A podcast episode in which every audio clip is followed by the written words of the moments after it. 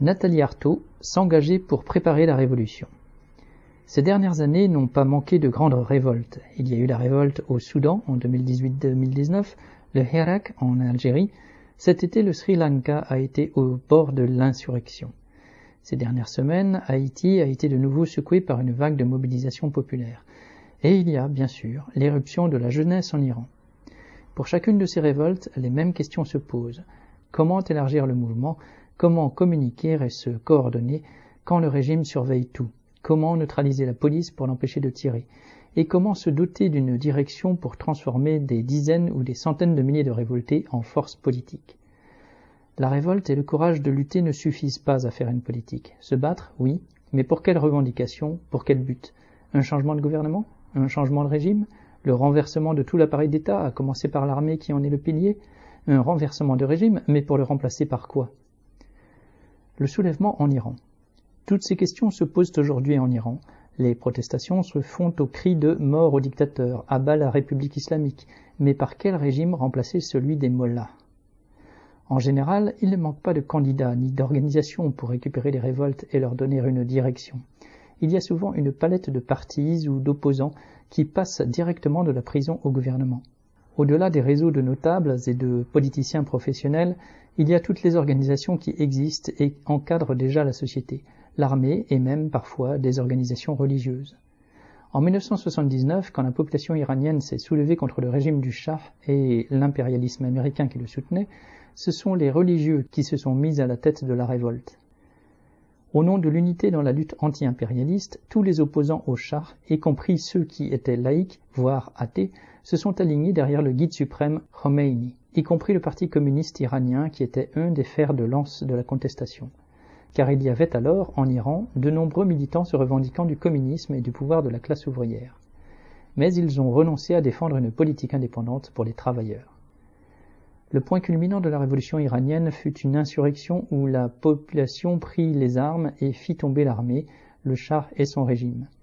Immédiatement après, la population rendit les armes aux comités religieux et aux milices islamistes qui donnèrent naissance aux gardiens de la Révolution, les mêmes qui tirent aujourd'hui sur les manifestants. La Révolution accoucha donc d'un régime policier islamique. Les mollahs se chargèrent du ravalement de façades. L'État se réclamerait désormais du nationalisme et de la religion. Mais l'ordre social restait intact. L'ayatollah Khomeini appelait ses chers ouvriers, comme il disait, à retourner au travail. La population laborieuse a continué d'être exploitée. Elle n'a pas vu la couleur de la rente pétrolière et, malgré ses velléités d'indépendance, l'Iran est resté dépendant de l'ordre impérialiste mondial. Et cela fait plus de 40 ans que la population, les femmes et les travailleurs le payent.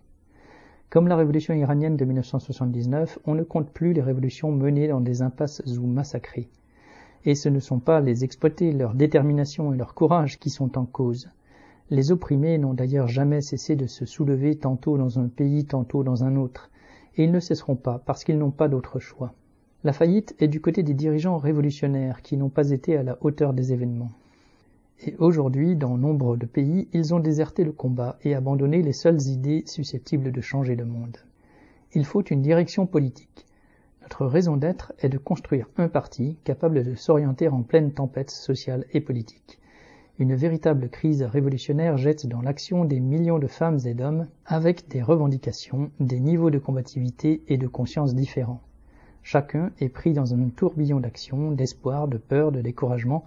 Les événements, l'état d'esprit des masses, l'attitude de l'État et des forces de répression, tout peut changer d'heure en heure. Il faut savoir analyser le rapport de force, mesurer le niveau de combativité et de conscience, pour proposer des mots d'ordre et une politique permettant à la lutte d'aller de l'avant, de s'approfondir, jusqu'à ce que la question de la prise du pouvoir par les travailleurs apparaisse comme une nécessité aux yeux du plus grand nombre.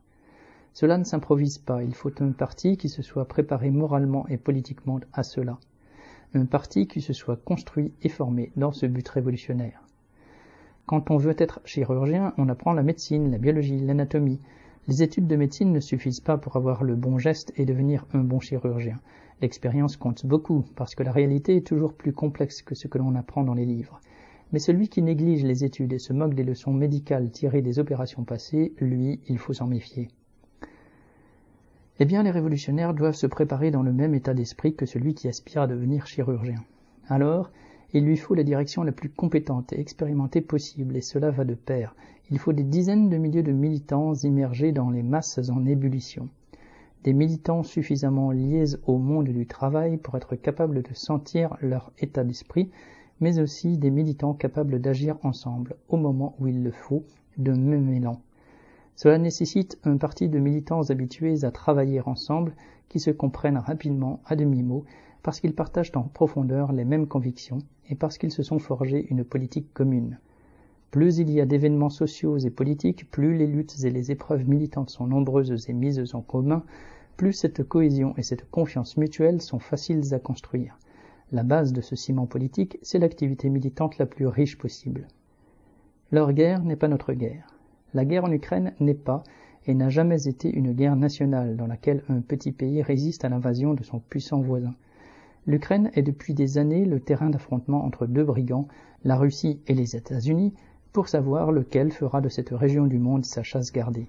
Et l'un comme l'autre est prêt à en faire un théâtre sanglant. Déjà, aujourd'hui, le gouvernement et les médias sont en campagne permanente contre Poutine, et la France n'est pas officiellement en guerre. Il faut imaginer que la pression guerrière peut s'intensifier avec tout ce que cela signifie de peur et de militarisation de la société. Et il faudra continuer de résister à leur propagande.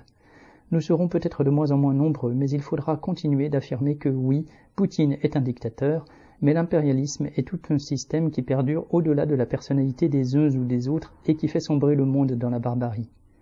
Les Biden, Macron et compagnie prétendent s'intéresser aux souffrances des Ukrainiens, mais ils continuent à piller les ressources de nombreux peuples et à bafouer leurs droits, de l'Irak à la Palestine, des pays du Sahel à l'Afghanistan, sans oublier le continent américain et l'Amérique latine. Comme disait Rosa Luxembourg, citation, La légende de la défense de la patrie appartient tout autant à l'art de la guerre que la poudre et le plomb. Fin de citation. Alors non, cette guerre n'est pas celle de la classe ouvrière ukrainienne, elle n'est pas celle des travailleurs russes. Cette guerre n'est pas notre guerre. Si la pression guerrière monte, avec ce que cela signifie d'embrigadement des esprits et de pression sociale, ne comptez pas sur le PCF, la France insoumise ou je ne sais qui pour s'y opposer. Aujourd'hui, ils ne sont même pas capables de dénoncer l'instrumentalisation que les Américains font des Ukrainiens et ils soutiennent la politique de Macron. Quant au NPA, il a joint sa petite voix au concert des Vatanguerres en reprenant les arguments sur le droit des peuples à disposer d'eux-mêmes, arguments défendus aujourd'hui par le camp impérialiste. Aujourd'hui, les voix opposées à la guerre viennent surtout des masses opprimées des pays pauvres, des travailleurs d'Afrique ou du Moyen-Orient. Eux ne sont pas dupes, car ils ont appris dans leur chair que les puissances impérialistes n'interviennent jamais pour faire le bonheur des plus pauvres. Mais le courant dominant est pro-guerre, et politiquement nous serons de plus en plus seuls, et il faudra tenir. Il faudra tenir sur nos convictions anti-impérialistes révolutionnaires. J'ajoute le mot révolutionnaire parce que, pour nous, la seule façon de se débarrasser de l'impérialisme, c'est de détruire le capitalisme, c'est-à-dire d'arracher le pouvoir de la classe capitaliste à l'échelle du monde.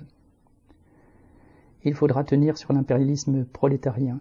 Il y a sans doute en Russie et en Ukraine des femmes et des hommes qui haïssent leurs dirigeants et refusent de marcher au pas.